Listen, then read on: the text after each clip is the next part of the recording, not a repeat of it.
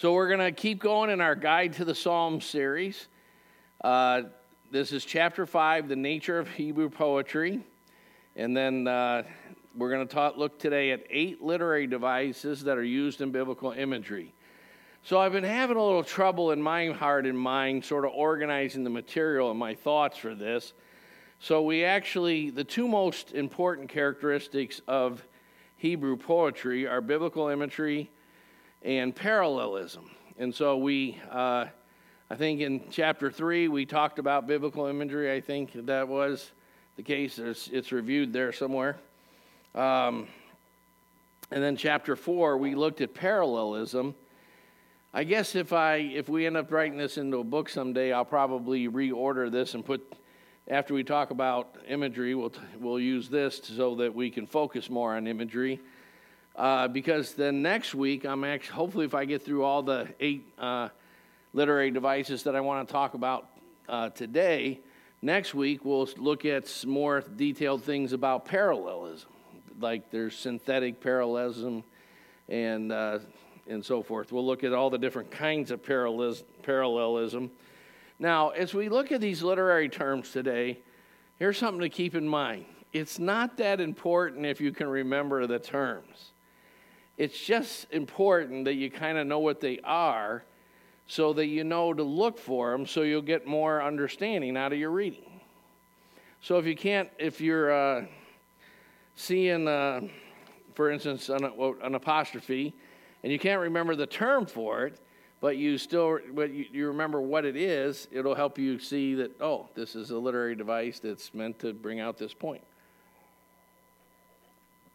So some of these uh, have a high degree of overlap. In fact, most of the eight that we'll talk about today have a high degree of overlap with any poetry that you would be studying uh, or reading, and, and some of them just plain any literature, especially any uh, nonfiction literature, or any fic- fictional literature, I mean.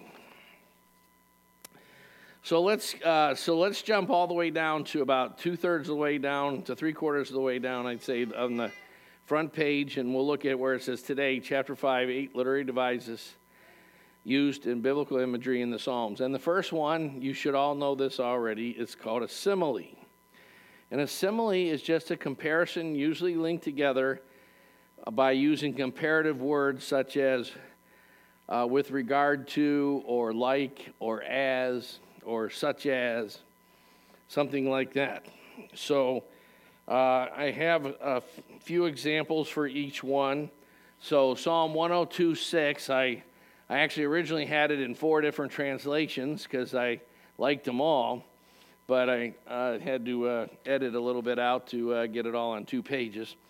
But uh, this is probably one that's worth looking at in the New American Standard and the New King James as well.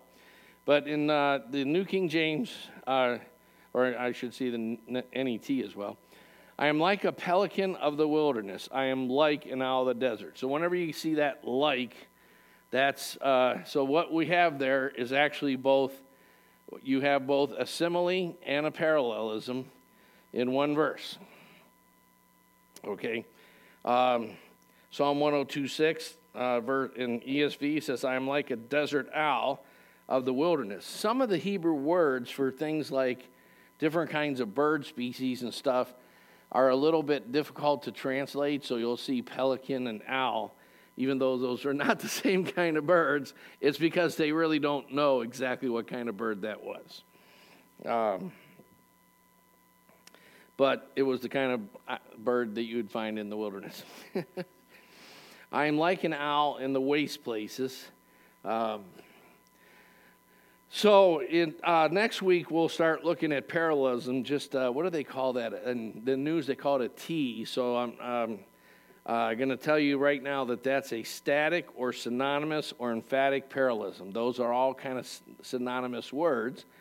Uh, static means that the two par- parts of the parallelism say the same thing. So it's also called a synonymous. They mean the same thing. Um, I emphatic is my own term. I'm not shy about uh, if I don't think all the literature out there uh, has all the right ways of describing biblical things. I go ahead and invent my own terms. Uh, so you won't see that in any b- books about the Bible emphatic, but you will see static or synonymous. But the point of a parallelism in Hebrew poetry is to emphasize it. That's the whole point. To say it twice is to, to say, listen up, this is important. That, that's the reason it, it, it repeats it twice or three times.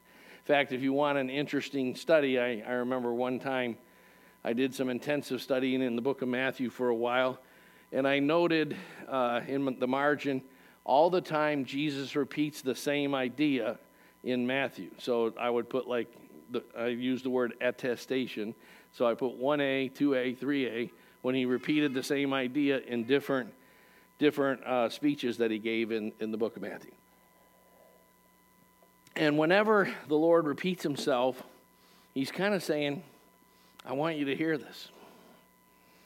Okay, so that a lot of what, uh, when, when it's synonymous parallelism or static parallelism, it's to, to emphasize it, it's to be uh, uh, emphatic. And I, uh, so also we're going to learn about, uh, I think today we're going to learn about personification, aren't we? Because personification kind of goes along with term number uh, seven, anthropomorphism.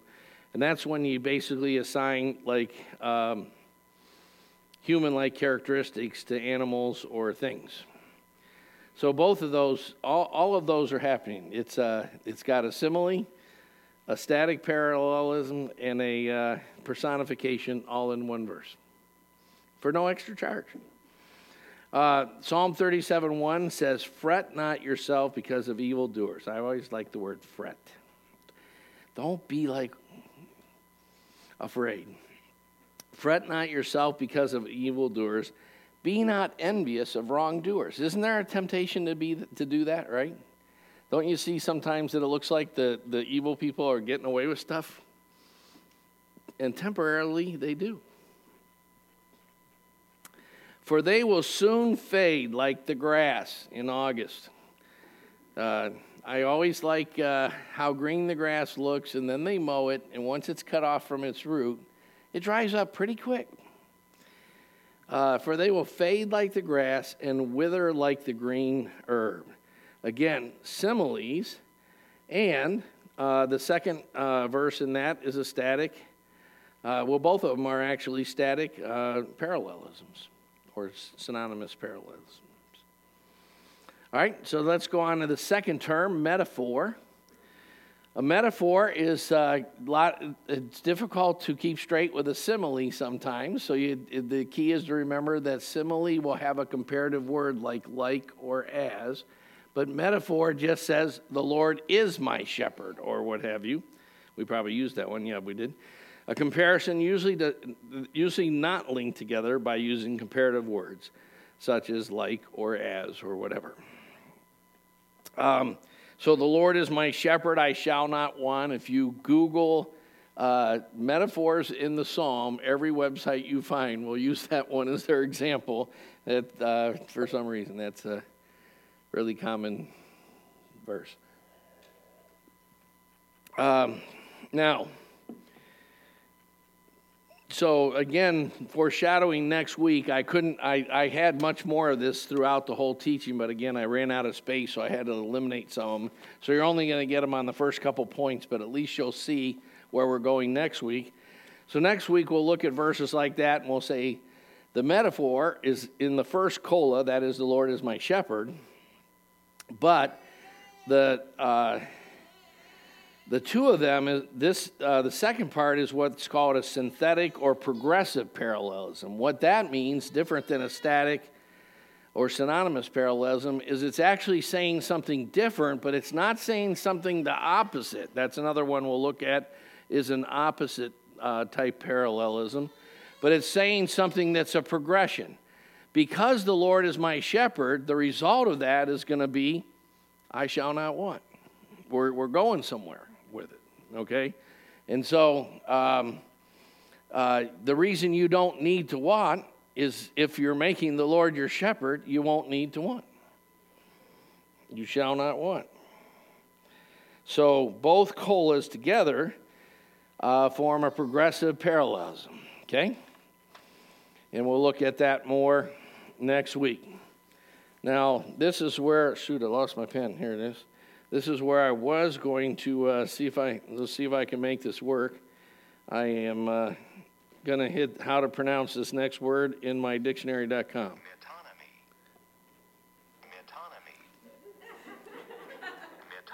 Is it coming through the speakers? All right. There you go. Metonymy. Uh, that way I get it right.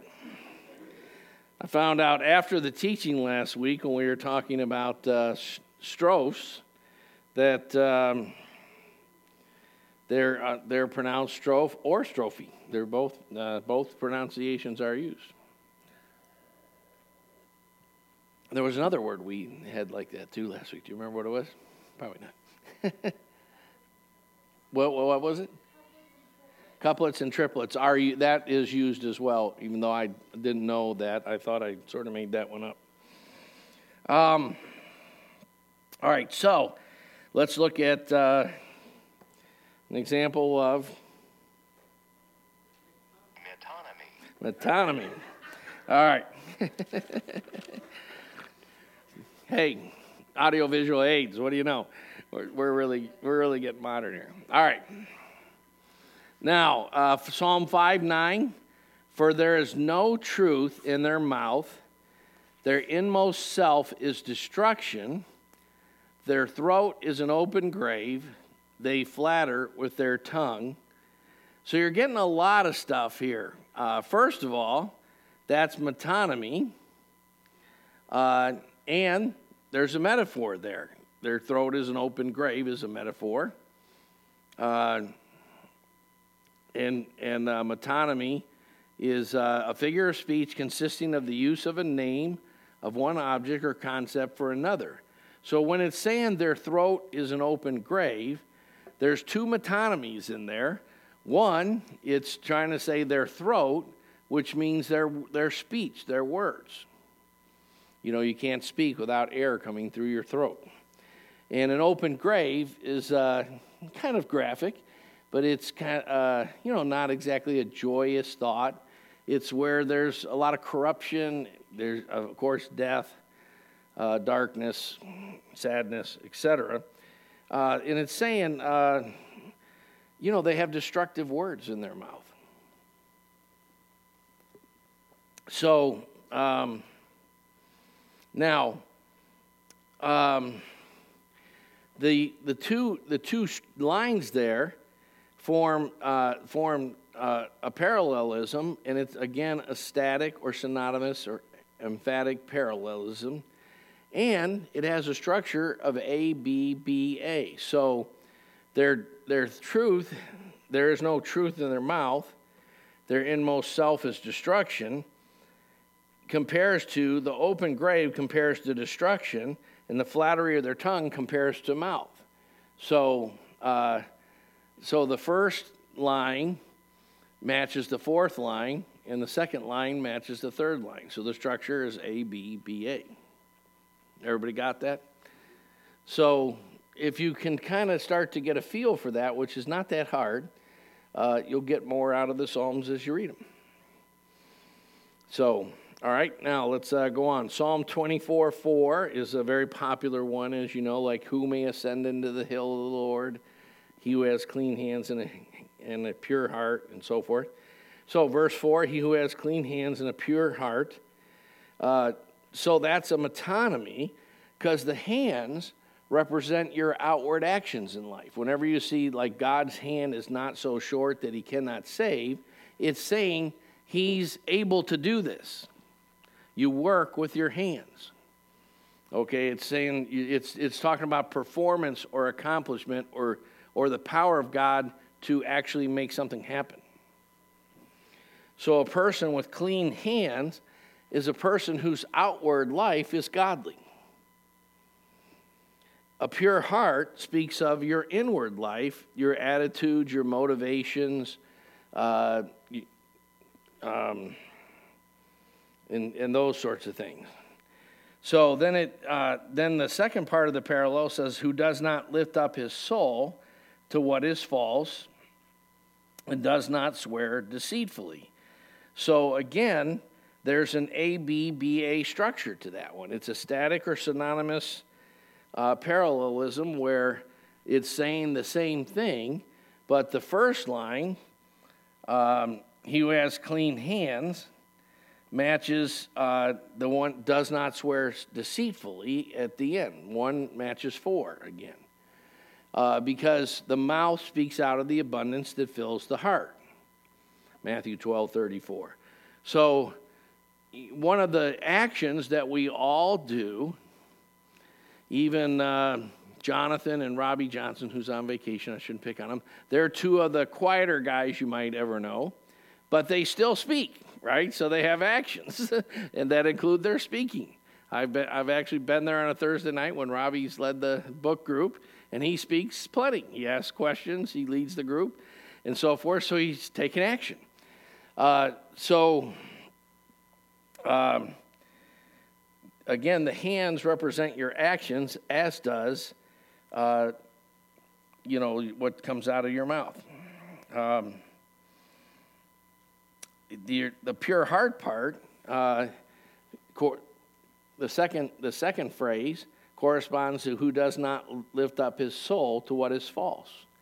To, to uh, lift up your soul to what is false is to have lying and deceitfulness be in, in your soul. Now, we, of course, lie and deceive one another, but don't we always try to lie and deceive God too sometimes, right? Like we're trying to fake God out like he doesn't really know what's going on in our heart, and we do that all the time. And in fact, it, we, the reason we need Scripture and the Holy Spirit is it's the, the, as James brings out, the, the Word of God is a mirror to our soul. The Word of God helps us see what's really going on in there.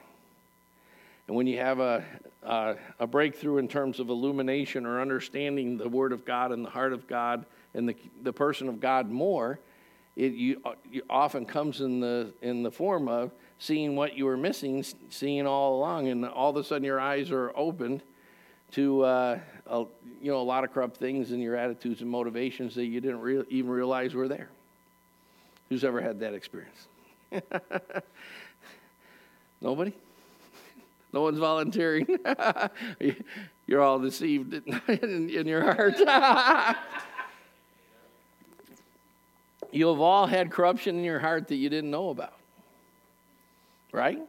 And the Lord showed you uh, through, you know, Sister so and so, or uh, scripture you were reading, or the Holy Spirit putting His uh, light on it. And uh, sometimes, don't you go through it when God is de- ready to deliver you? I was talking with somebody about this yesterday. Um, it often it seems like it gets worse for a while before it gets better, doesn't it? Like when you start focusing on an area that you, that the Lord starts showing you you need freedom from, and you didn't realize it, before. One of the things He does is He intensifies the light, and uh, so all the and He magnifies. You know, He corrects your lenses so all of a sudden you see it more and more and more, and you, then you begin to realize, I thought I was proud, but now I realize, man, I've got a pride issue. Right? And sometimes it gets so pervasive in your heart and mind. This is uh, what I call knowing the ways of the Lord. You need to know this. If you don't, if, if anything I'm saying here is new to you, then you probably haven't gone very far with the Lord yet. Uh, one of the things that you need to experience is that as God is, is, if God is dealing with you about an area, it'll get very big in your heart and mind. And, and you'll see, like, this is really filthy, or this is really gross, or man, I've really got a lot of selfish ambition here, or, or I'm, man, I'm a lot lazier than I ever thought I was, or, you know, my procrastination issue, whatever, whatever you're, you know, he's putting his light on it'll get huge and it'll get so huge, and you're not ready to really get set free until it gets so huge that you don't see any possible way of delivering yourself from it. Because there is no possible way to deliver yourself from it. The Lord Himself must deliver you, and has already and will. And so you're actually, it seems like things are going really bad because the, the, light of the Lord is opening up something uh, in terms of your inner motivations and your attitudes. And um, it seems so pervasive that you uh, hopefully get to a place where you see it as kind of hopeless. And you need to get your eyes off you and get your eyes on Him because it's not hopeless. It's just hopeless in and of yourself. Right? So you'll see that all the time in the Psalms. Now, see if I can type in the next word. I had these all pre set up on my laptop and I forgot to bring my laptop. All right.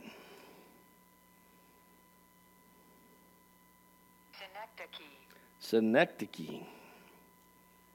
Synecdoche. Synecdoche. Synecdoche. Everybody repeat after the thing. No. Synecdoche. Synecdoche. Synecdoche. All right. Catherine was teaching me how to pronounce that one. Uh, so, uh, synecdoche is a figure of speech in which the part represents the whole, or the whole is used for the part.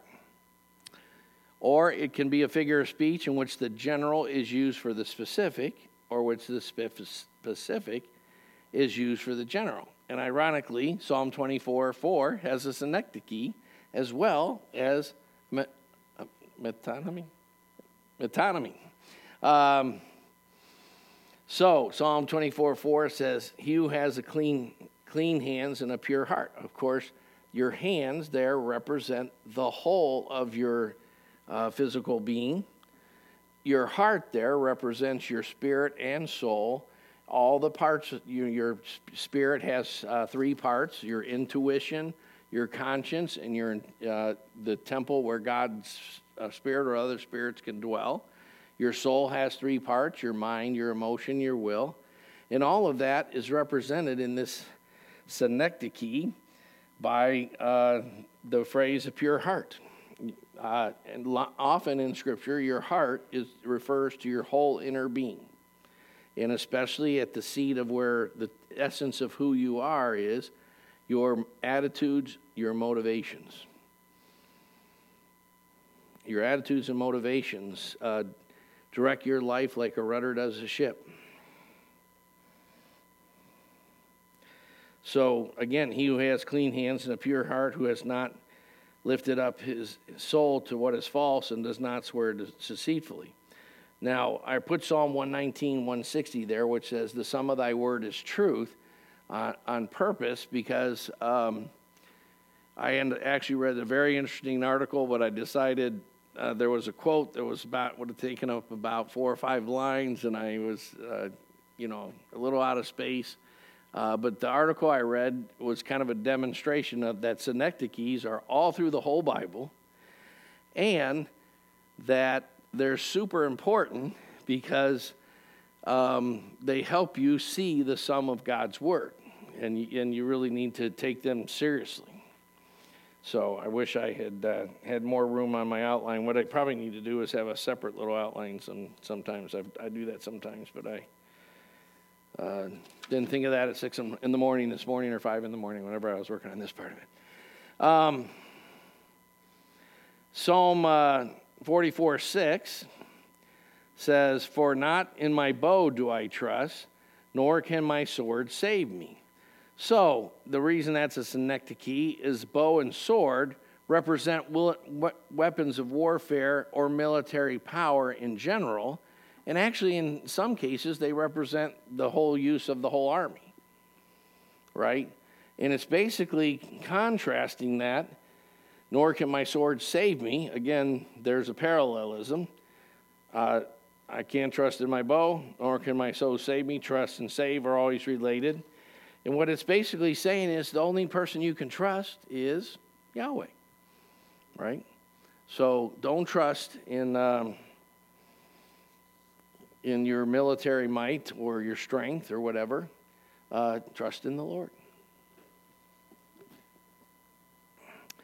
Let's move on to hyperbole. Now, hyperbole is the one that never gets me in trouble, ever, because I would never, never use hyperbole in a million years.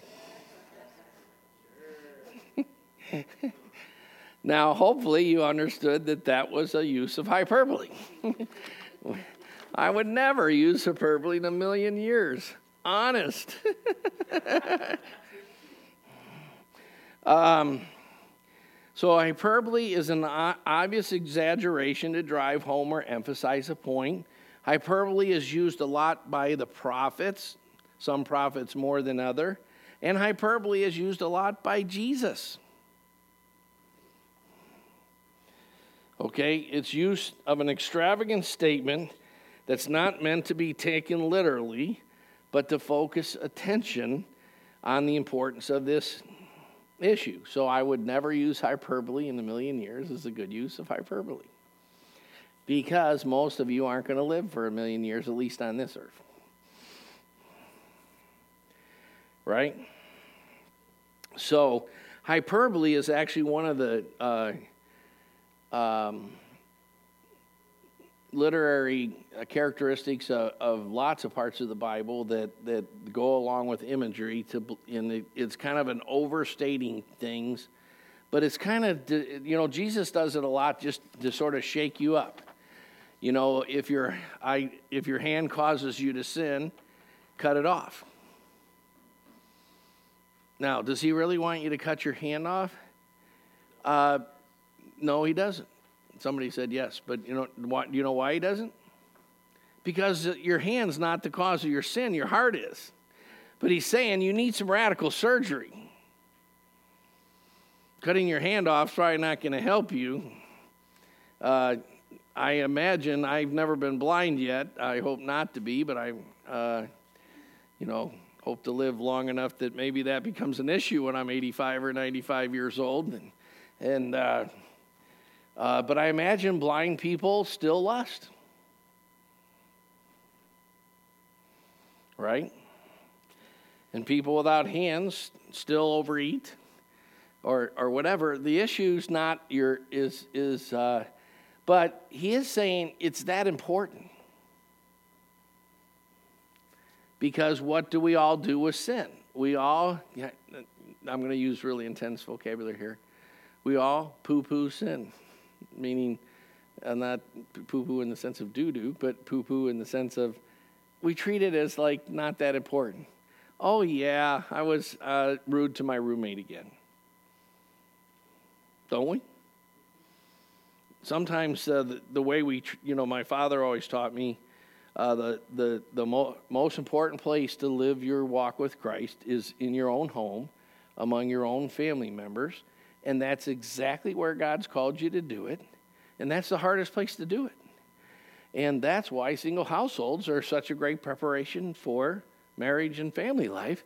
Because if you can, you know, uh, if you have like a single household where everyone's like, that was your chore, it wasn't mine.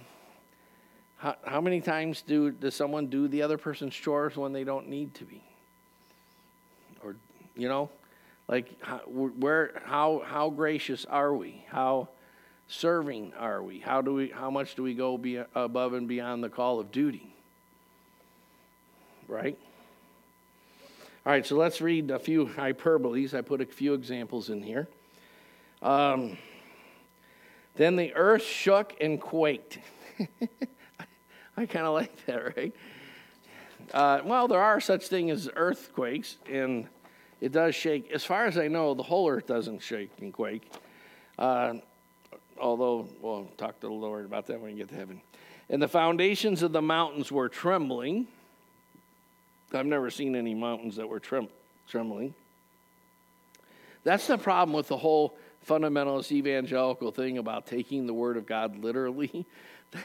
like it's a liter- piece of literature. You're supposed to take it in a literary way when it's using literary, uh, you know, devices and so forth. So, uh, and the foundations of the mountain were trembling because, and were shaken because he was angry. Smoke went up out of his nostrils, and fire from his mouth, devoured. Coals flamed forth from him. Now, does anybody know the context of that without looking? So, when he was defending the psalmist, right? So, so many times I actually meet with people who what we're dealing with is they have a feeling that God is sort of frustrated with them, that God has sort of given up on them, that they've sinned too much and they can't be forgiven, and they're just such a lousy. Guess what? Everyone in this room is a lousy Christian.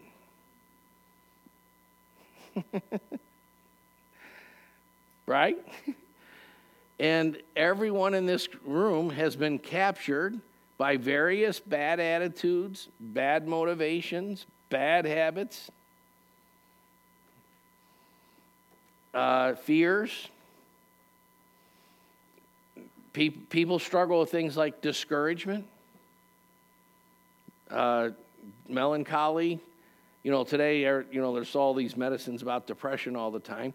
I, you know, uh, I can tell you, in the first few years of this church, I was in kind of a major battle with being moody and melancholy and so forth. And uh, both uh, Carla, whose birthday is today, and uh, John helped me through that. But you know what? People go through stuff like that.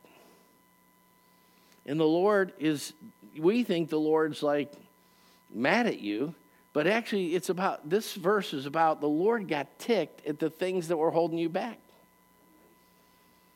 Really ticked, so that the mountains quaked.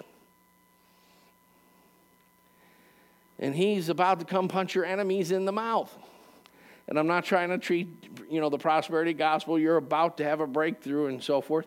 But sometimes I think we underestimate how much God is for you. Zephaniah 3 says, He has come to save you. And if something is trying to resist that salvation, He's going to be really peeved. I used a better word. I guess that's an okay word. I don't know actually. He's he's gonna he can get a little angry. You know, I love to tell the testimony of my friend Anwar who uh, Three weeks after we prayed for him to receive Christ, then he opened up his sins that he should have before we prayed to receive Christ. But he comes and says, You know, uh, my dad's been sending me $10,000 a semester to be going to school. And I haven't been in school for like three years. I've just been using the money to party. and uh, I'm actually here. He was in, he was on here on a visa, so he was in now he was an illegal alien because he hadn't been a student in three years. he was here on a student visa. And, and he had been lying to his dad about you know, how he's using the $10,000. He wasn't paying tuition or books at UD. He was you know, buying beer and smoking weed and, and having good times with young ladies. And now he came to Christ and he says to me, Do I need to call my dad and tell him what I've been doing? And I said, Oh, you really do. and he said to me, But Pastor Greg, you don't understand how angry Middle Eastern fathers can get. he was from Lebanon. And I said, Anwar, you don't understand how angry God can get. But God is, is actually, uh, Psalm 18, he's more angry at the things that are destroying you than he is at you. And he's able to crush them. That's what Psalm 18 is saying.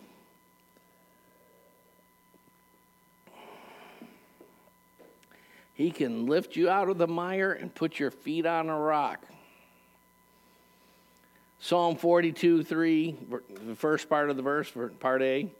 My tears have been my food day and night. Now, I don't know about you, but most people here, I doubt if they've eaten too many meals that were just tears.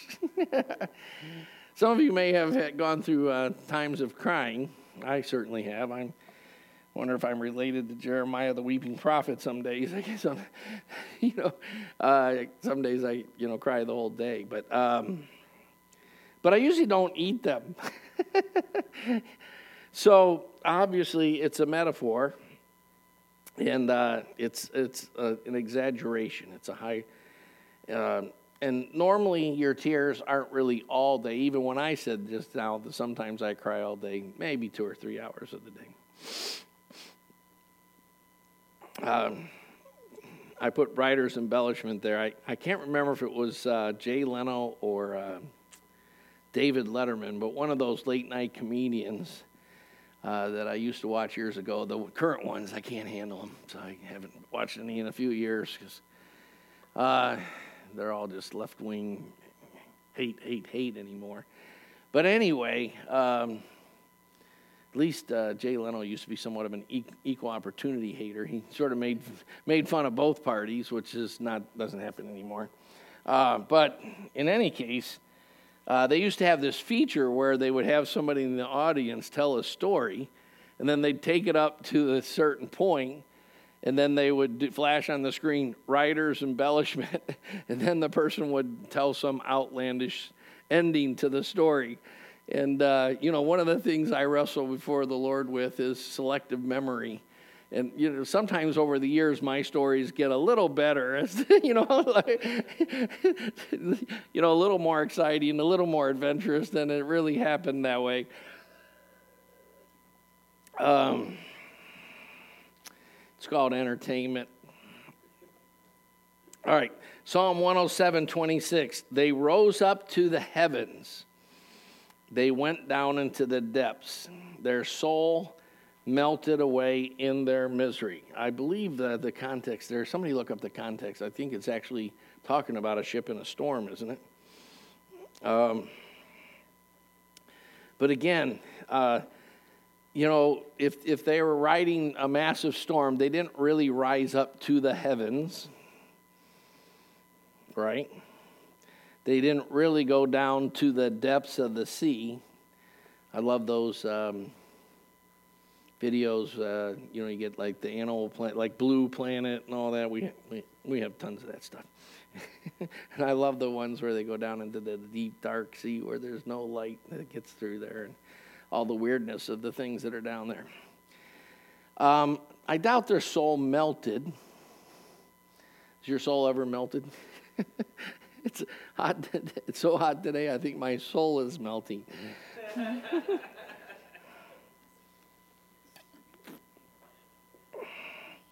So hyperbole. Next thing, apostrophe. Uh, apostrophe is when a verse addresses an inanimate thing as if it were a person, and a person not present as if they were present, or an imaginary person if they were present.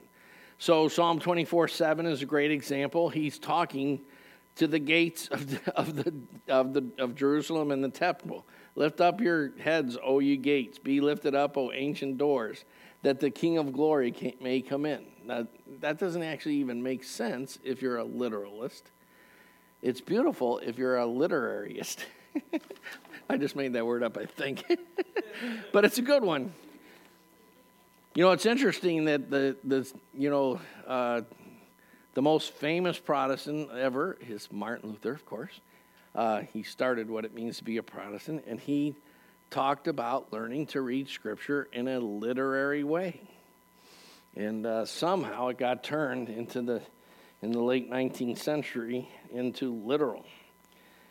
Um, I would hate to see what the lady looks like if, in the in Song of Solomon if we drew her picture as she's literally described. I really hate woolly teeth.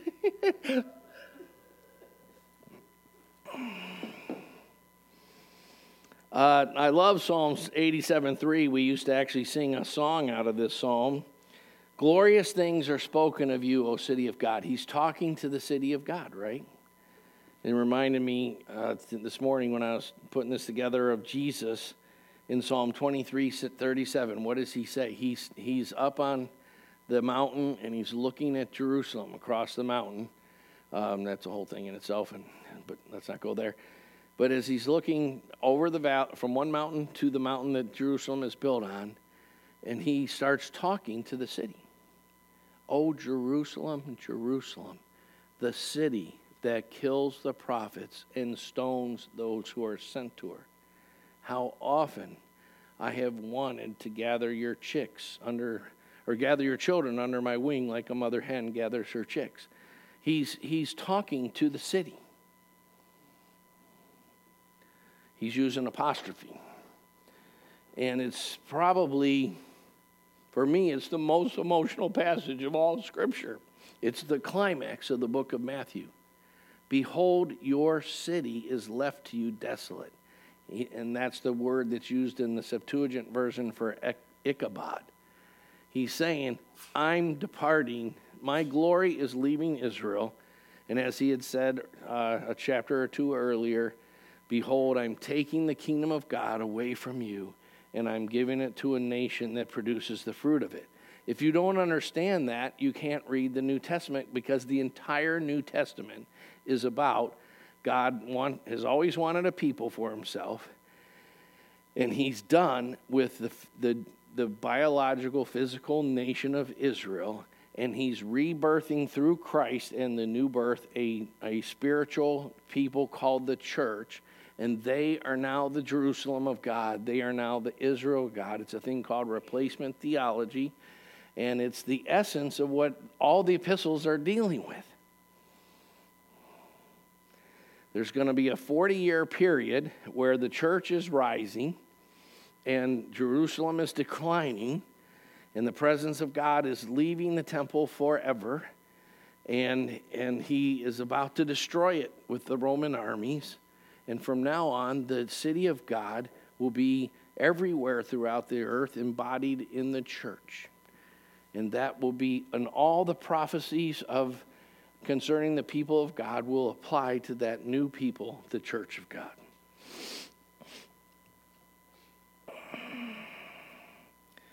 That's what Psalm 87 3 is about. Psalm 148 3 Praise him, sun and moon Praise him, all you shining stars. That's the ESV version. Uh, anthropomorphisms is when you assign to God human characteristics or body parts to help understanding.